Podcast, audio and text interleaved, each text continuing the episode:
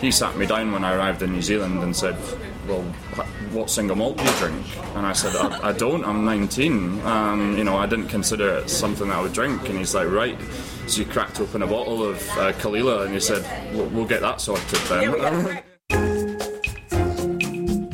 Hello, and welcome to Best Sips Worldwide. I'm your drinking companion, Susan Schwartz, an American travel writer living in London. Thanks to my mother's love of martinis, the first words I spoke were shaken, not stirred, and I've been obsessed by the history of cocktails ever since. Through the years, I've been lucky enough to sip some of the best made by the best. Hear that sound? It's time to cozy up to the bar and let me introduce you to the movers and shakers of the world's most famous watering holes. It took his uncle in New Zealand to introduce whiskey to our guest today.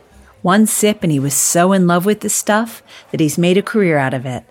Now, on his first anniversary as brand ambassador for R&B Distillers, Chris Hoban joins us to give us the lowdown on one of the newest Scotch whiskey distilleries to open in 2017.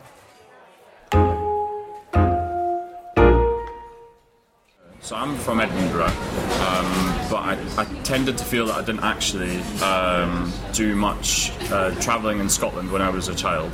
Um, and then when I went overseas when I was 18 or 19, I met a lot of different people who had visited Scotland, and they said, "Oh, have you been here? Or have you tried this whiskey? Or have, you know, do you know much about your own country?" And I was basically like, "No, I, I don't." Um, you know, the family traveled, holidayed in the same place each summer, and, and that was it. So when I got back, there was an opportunity to become a tour guide at a place in Edinburgh called the Scotch Whisky Experience, and I thought, well, that's great. Whisky, Scotland, you know, they're, they're, they're linked, and I've found more and more learning that they are very, very strongly linked, and that's that's where it all led to. Basically, I was there for two or three years as bartender and uh, tour guide, and then I worked for a couple of different retailers, and then I got an opportunity to join a new distilling company in uh, R&B Distillers. Yeah. And is there a pressure being Scottish that you have to know everything about whiskey? At, at times, uh, particularly abroad, um, my uncle who lives in New Zealand, um, so people that move abroad tend to be quite kind of proud of their, their country and where they're from and kind of feel a big attachment to it. He sat me down when I arrived in New Zealand and said, well, what single malt do you drink? And I said, I, I don't, I'm 19. Um, you know, I didn't consider it something that I would drink. And he's like, right. So he cracked open a bottle of uh, Caol Ila and he said, we'll, we'll, get that sorted then. Yeah, we got right yeah, exactly. They've been they've been letting you down in Scotland, so we need to you know we need to sort this out basically. Was your father a whiskey drinker? Uh, yeah, he tended to be more more beer. He did drink some some whiskies, and my mum drank things like Kahlua uh, and vodka. So yeah, um, I would say that my family don't necessarily have a huge whiskey drinking uh, background necessarily. Uh, my uncles quite like the job I've got now because it means I can get them lots of good whiskey at a fair price. So yeah. Yeah, I'm sure. And so you, how long were you at the the Scotch whiskey tour? Uh, so I was there for about three or four years uh-huh. as a tour guide and then as a bartender. And um, did you fall in love with whiskey? Oh, very much so. I, I hadn't really enjoyed school, and I hadn't really enjoyed learning in, in, that respect. I just hadn't really, you know, if you don't find you fit in, you don't apply yourself, and then you don't enjoy school. Um, whereas when I started learning about whiskey, I suddenly it clicked. I suddenly realised, wow, this is something I really want to learn about, and something that kind of fits in your head, you know, and you find it's sticking. You know, you can you're learning more and more, and it's you can retain it. Um, and at the same time as working at the whiskey experience, I started writing a blog um, called Ed- Edinburgh Whiskey Blog. A little, a little plug there. Um, I, I, founded that with another guy who now works as a brand ambassador um, for Old Pulteney Inverhouse brands. Um, and we thought, well, we're tasting so many whiskies because we had 120 whiskies on our bar, so we thought, well, we've got to try them all. We wrote the tasting notes and we put them online, and before I knew it, I was meeting all sorts of different whiskey business people and kind of sort of making a name for myself. So yeah, it was great. Um, and then I joined an online retailer called Master of Malt, of and I was a salesman there for about a year, doing trade trade sales in Scotland, and then I joined Royal Mile Whiskies. Yeah, Masters of Malt are fantastic because you can buy small ones of tons of different kinds and try them all instead of buying a whole big bottle if you can. Yeah, they're really innovative as a company. They do a lot of different things, including those little samples and the whiskey advent calendars, and you know they're really, really good. Um, and Was then- there a, a, kind of whiskey that you um, that you loved or, You- you know when I drawn to? Yeah, when I when I started drinking, it was bourbon. I love bourbon. I think a lot of Scottish, you know, sort of eighteen-year-olds would drink bourbon because it's kind of foreign and exotic, I suppose, um, And maybe a little and sweeter. prevalent and sweeter. Yeah, exactly. Um, when I started drinking Scotch, I started on smoky whiskey, and for about two years, all I drank was smoky whiskey, your Laphroaig, your Ardbegs, and then I started to broaden into more fruity, sweeter ones. But when generally when people ask me what my favourite one is, I say my next one. I love that. and so, you know, it, it's very rare that you get to join a completely new whiskey Yeah. distiller. Absolutely. Uh-huh. It must have been really exciting to get that call. It is really exciting. Uh, I mean, the, the idea of being able to get involved in the development of, of recipes and the choosing of casks, even things like bottle design, um, you know, label design. We're a small company. There's only really four or five of us involved in the company, so you really get involved in everything, which is which is fantastic. When did you join? What, what uh, was it? May the fourth be with you. So it was May the fourth of uh, last year. So yeah, Uh-huh. that's how I remember. Um, yeah, so I joined uh, May the fourth. Um, so they, as a company, have been going for a couple of years before that. Um, but I joined just as they wanted to start doing more sales. Had they started blending whiskies yet? Uh, yeah, so they were buying. Um, so the whiskey that we've got in front of us. Sorry, guys, you can't see it, but it, it looks great. Um, does. Yeah, uh, the whiskey you've got in front of us uh, is Raasay While We Wait, uh, and that was launched uh, November 2015. So that was their first one they launched. That was their first one, yeah. So they bought casks um, from another distiller. They were after a certain type of recipe. Um, they blended, uh, they finished the casks in, in Tuscan red wine, which I guess we'll talk about a bit later. no, no, let's talk about it now. Yeah, okay. Um, yeah, so Raasay While We Wait, basically, we looked as a company to work with a distiller that was going to get close to the distillery we were trying to build. So, in terms of fermentation times, in terms of peating, and in terms of casks. And that takes quite a while because we didn't want to just approach someone and get them to bottle something for us or relabel something. We wanted to actually develop a product with them. So we bought heavily peated single malt whiskey and unpeated single malt whiskey, uh, blended it together, and then finished it in super Tuscan um, Cabernet Sauvignon, Cabernet Franc casks. Um, And is that usual to blend the the peat and the unpeated?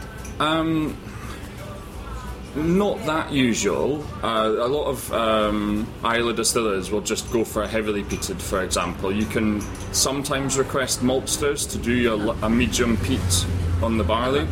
For us, the company we were working for said, well, we don't have medium peated spirit, so you're going to have to blend heavily peated and unpeated. It actually fits for us going forward because we we're now working with malt, maltsters, so they're the ones that supply the barley, um, and they've said they can't do medium peat either. They can only do heavily peat and unpeat. It is just not. It's not the most controlled process. You basically just get an oven and fill it with smoke for about 48 hours, and what comes out is generally heavily peated barley. So the best way is to do blending rather than try and control that part. Um, And yeah. the Tuscan red wine casks. Yes. Usually it's bourbon or sherry casks, right? Exactly. Um, so where did that idea come from? The idea came, we bought our pot stills from Tuscany. So there's a little pot still producer called Frilli in Tuscany. They've been making for Grappa, but they've also made for uh, different distilleries in, in Scotland. Essentially, there's so many new distilleries coming out that uh, some of the dis- uh, pot still makers in Scotland are just struggling with the sheer demand of it all. Well, not struggling, I wouldn't say they would say that, but they might say there's going to be a bit of time you're going to have to wait. And you can wait for a lot of things in building a distillery, but we couldn't wait for our pot stills. So we looked at what other people were doing, and people were working with Frilli. So we looked at their pot still um, factory in, in Tuscany and looked at what they produced, and we thought, well, this is great. This is perfect for the size of distillery that we are. At the same time, Alistair, my boss and the co-founder of the company, decided to look around a few vineyards, uh, as you do when you're in Of Tuscany. course. Absolutely, why not? And drink some wine. Yeah, I wish I was on the trip. Um, and he tried some fantastic wines um, from a vineyard called Monte Chiari, um, which is not far from Lucca. and he thought, well, the wine tastes great. It's, it's quite punchy, which is useful for imprinting on the cask. And they were saying, well, we've got these casks, and we're not really using them after three vintages. And he said, well, perfect. Let's experiment with them for Scotch whisky. It ties in nicely with our pot stills, and it's something people don't normally use. So we thought, well, we'll give it a give it a bash and see how see how it goes. Um, yeah. And it's gone. It's gone well. I think that the smoke helps um, because red wine on its own can take over a whiskey. I think it's quite powerful. So I think the smoke just cuts through it slightly and makes it a little bit.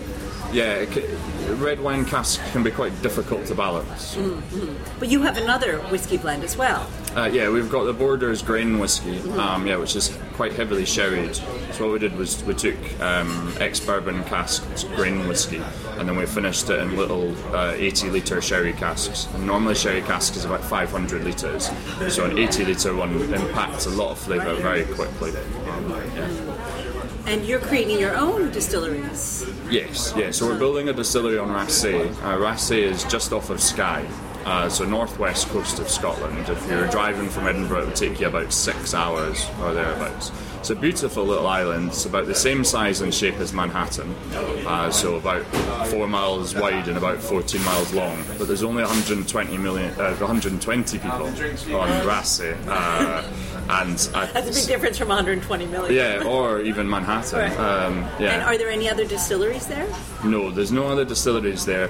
There's a lady who's been writing quite a lot about the island, and she's got a whole uh, section of one of her books on illicit distilling on the island. And supposedly, um, so Raasay is just off of Skye, which is an island which is just off of the mainland. So really, if you're travelling to uh, discover illicit distilling, you're either travelling from the mainland to Skye or from Skye to, to Raasay. So either way, you've got a good amount of warning before the, the police get to you, basically, before the excise men get there. So apparently, what they used to do was the uh, folks on uh, Skye would put their washing out in certain ways to show that the excise man was coming to, to Raasay. Um, yeah. I mean, how many illegal dealers are we talking here?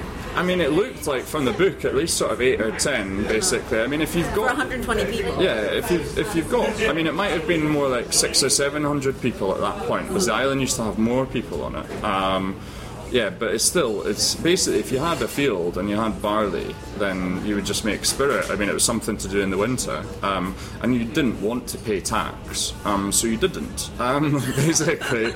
And if you were remote, that's that's that was the best way to do it, and that's why there's so many distilleries in Speyside. There's lo- loads of valleys to hide all of your pot still equipment, and there's great barley there and great water. So now there's going to be competition from the legit one. Yes, exactly, exactly.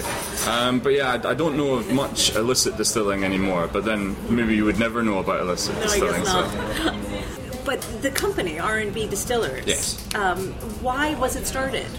So it started with Alistair Day. Um, Alistair, uh, he's worked in the food business, sort of food production business for say 20 years. Um, but he, his great grandfather was a whiskey blender in the in Coldstream in the Scottish borders. He worked for a retailer blending. Now, a lot of the blenders started working for shops because what happened was someone would come in and say, "Make me a blend," you know, make me make, make, make me something that's less fiery than all of this Highland illicit distilled stuff. maybe something that's easy drinking. So John Walker and Son started in a shop in Kilmarnock. Uh, the Bells started in a, the shop in Perthshire. Uh, the Chivas brothers had shops in Aberdeen. And What years are we talking? Uh, with Johnnie Walker, John Walker and Sons, you're probably talking the 1860s. Yeah, John Walker, because his son Alexander Walker was the one that made it global. So that's like 1890s, 1900s. And Alistair Day's grandfather, great grandfather. Now, the Day's great grandfather, um, you're talking the the last recipe in the book is 1916. Sorry to mention the book. So Oh, yeah, Alistair, the book. Yeah, What's the book? No, what's the book? Yeah. So Alistair inherited the recipe book um, from his great grandfather. Basically, it was uh, at the front of the book. It's a sales ledger, so it says all the whiskey and all the beer that they sold through that shop from the 1890s to 1916 or thereabouts. And at the back of the book, it's almost like they just needed spare paper uh, for recipes. So they've just got all these recipes, and it's got great references to distilleries like Rosebank, Rosebank and Broder, and these fantastic distilleries that are still well, not exactly producing today, but they're still within living memory. Um, so Alistair got an idea of what the kind of whiskey that his great granddad was making. And he thought, wow, that'd be brilliant to recreate it. So him and his dad, also a Richard Day, um, sat every Christmas for three or four years just having a few drinks and going, we need to do something with this book. And his dad one year just said to him, well, what have you done? What have you done with it? And Alistair got the sort of the kick he needed, and he bought nine single casks uh, from all over Scotland, uh, Lowlands, Highlands, Speyside, and Islay. Um, and he blended them together, and he created the Tweeddale, which was the name of his great grandfather's uh, blend. And that started 2009 for a few years he sold that blend and tried to build that brand um, and then he thought well the next stage is to build distilleries so he spent a couple of years searching Scotland for someone who was interested in building a distillery, um, and he met a guy called Bill Bill Dobbie. And Bill's been involved in lots of different tech, finance kind of businesses, um, but wanted to build a distillery and bought and had bought a property in his mind that he wanted the distillery to be at and that property was on Raasay, so that's the distillery uh-huh. going to build on Raasay. So he took Alistair up and he said, Can you build a distillery here? And the key thing to look for is water uh, you need a lot of water to make whiskey, um, space for warehousing, and space to put the equipment in. And they dug a borehole and they found an awful lot of water directly below uh, the site, so it fitted perfectly, and the view is absolutely fabulous. So. I'm sure it must be amazing. And the borders? Are you yeah, going to so, have a distillery there as well? Yeah, so Alistair's original plan was to start in the borders, but when he saw um, Bill's site was already there, and it, it just seemed perfect. There is a plan to build in the borders eventually. I think what's kind of happened is because there's only five of us, it's taken most of the energy is, is taken up with one distillery just now. But once we've got whiskey from Raasay, which should be 2020, uh, we hope to then start uh, sourcing a site for the borders and building there. So. Mm. It sounds exciting. And how are you going to even pick a place in the borders? Ah, so there was a vote on the website, uh, and yeah, so I've got a buddy. Uh, so so you asked people. We asked the public. Asked yeah, the public. I know. Well, at least we didn't ask them to name it, um, because otherwise it'd be distillery McDistillery face. Um, but we asked them to vote somewhere in the borders to choose, and they chose Peebles. Um, so that's where it's going to be, which is one of the bigger. Uh, town cities in, in the borders, basically. Uh, and it's quite funny because one of my best friends is from Peebles, so I sent him a message and I said, "Did you just vote from lots of different computers?" But yeah, that was the public vote.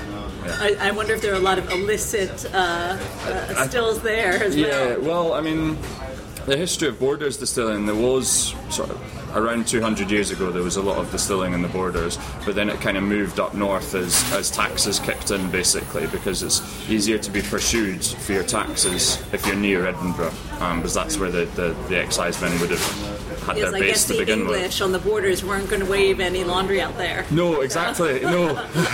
they probably sent them that yeah. way. Yeah, Just yeah, go, exactly. go over there. Yeah. I love that you asked people. And so, is there a space in Peebles? Do you think it's going to really happen?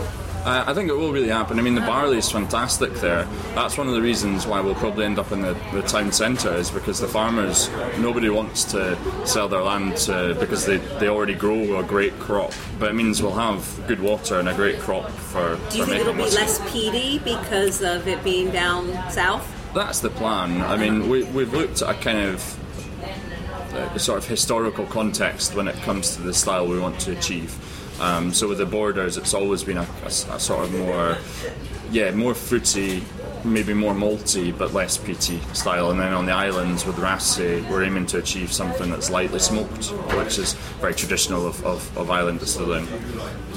Um, I think with both projects, the idea really is to get people involved. So we've got a membership with the Raasay distillery where people can come and stay, and they can stay for 10 nights, and they can get 10 bottles of whiskey, and that's by enrolling in the membership. And you find that the people that enrol in the membership become brand ambassadors, basically. They're so proud of being at the beginning of a distillery project, and they feel really involved. Um, and the same with And there's getting- some place to stay up there? Yes, we're building an accommodation beside the. Well, we've got um, a, pl- a Borodale house, which was a hotel, and that's beside the distillery. So we're renovating that, and we're putting in five double rooms, uh, tasting room, uh, and uh, a viewing gallery uh, for the view. So Well, all this talk about whiskey has made me very thirsty. Yeah? So I'm going to have to try some of the stuff that's in front of us. I agree. All right. Thanks so much to Chris for letting me sample both limited batches of Raasay while we wait. Since this is our first Scotch distiller on the show, I felt the cocktail of the week needs to be dedicated to that Scottish outlaw and hero Rob Roy MacGregor. The Rob Roy blends two and a half ounces of Scotch whiskey with three quarters of an ounce of sweet Italian vermouth and a dash of bitters. Pour all of these ingredients over ice in a mixing glass and stir, stir, stir. Strain into a chilled cocktail glass and garnish with a lemon peel. Then raise your glass and utter sláinte. That's cheers in Gaelic. Next up on Best Sips, Jonathan Zamet Tabona, Global Ambassador for Langley's Number 8 Gin. They market it as being specifically targeted for the discerning and sophisticated male gin drinker. I'll definitely be asking Jonathan what that really means and how the women who drink it feel too. Until next time, bottoms up. For more information and links to everything you've heard about, plus a bit more, please visit bestbitsworldwide.com. Thanks for listening to Best Sips Worldwide, a spin off of Best Bits Worldwide.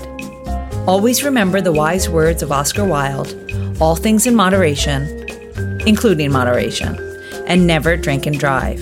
Okay, I said that last part. Theme music is by Steven Shapiro and used with permission. You'll find me at the bar